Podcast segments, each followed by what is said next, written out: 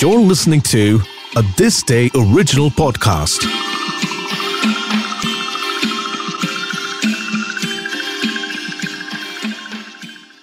Nostalgic of an undivided India.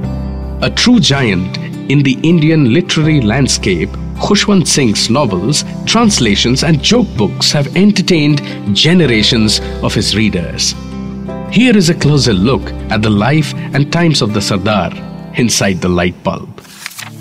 Unfazed political opinions, heart rendering literature, and sharp witted humor characterized the life and works of Khushwant Singh. Born in Hadali, in modern day Pakistan, he was named Khushhal by his grandmother, but he later changed it to Khushwant himself.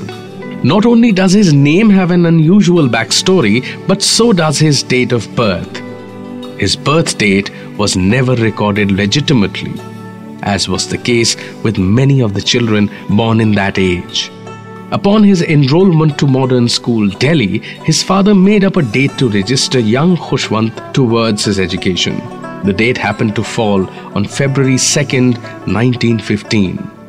Although Khushwant's grandmother strongly disagreed. She believed Khushwant was born sometime in August, banking on her memory. His official date of birth was later changed to August 15th, which happened to mark the birth of our nation as well. Singh was highly educated. He studied at the Government College at Lahore, King's College London, and Cambridge University.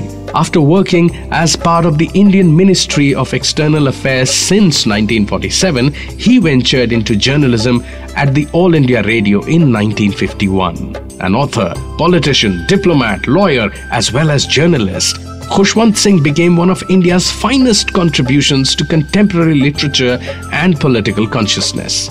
Singh is remembered most fondly for his novel Train to Pakistan, published in the year 1956. The book recounts the trauma of partition from a nuanced perspective of a fictional village on the India Pakistan border, Mano Majra.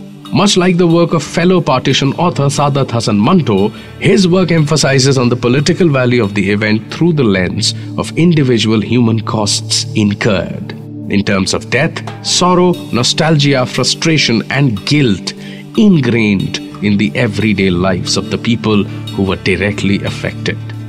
Train to Pakistan was also adapted into a movie by the same name in 1998, directed by Pamela Rooks. The moving story was nominated for the category of the Best Feature Film in 1999 at the CineQuest Film Festival held in California.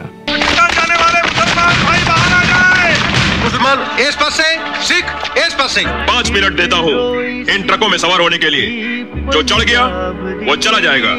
जो नहीं चढ़ सका वो छूट जाएगा। कल रात मुसलमानों से भरी एक गाड़ी पुल पार करके पाकिस्तान जाएगी।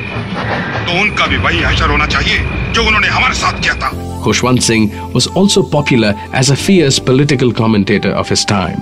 With a vast reservoir of knowledge and quick-witted humor to his advantage, he was an editor of several renowned editorials such as the Hindustan Times, the Illustrated Weekly of India, the New Delhi, and Yojana.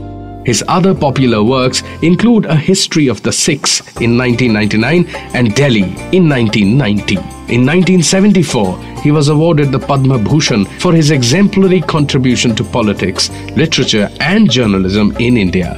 Ten years later, in 1984, he returned the award as a mark of protest against the forced military offense on the Golden Temple.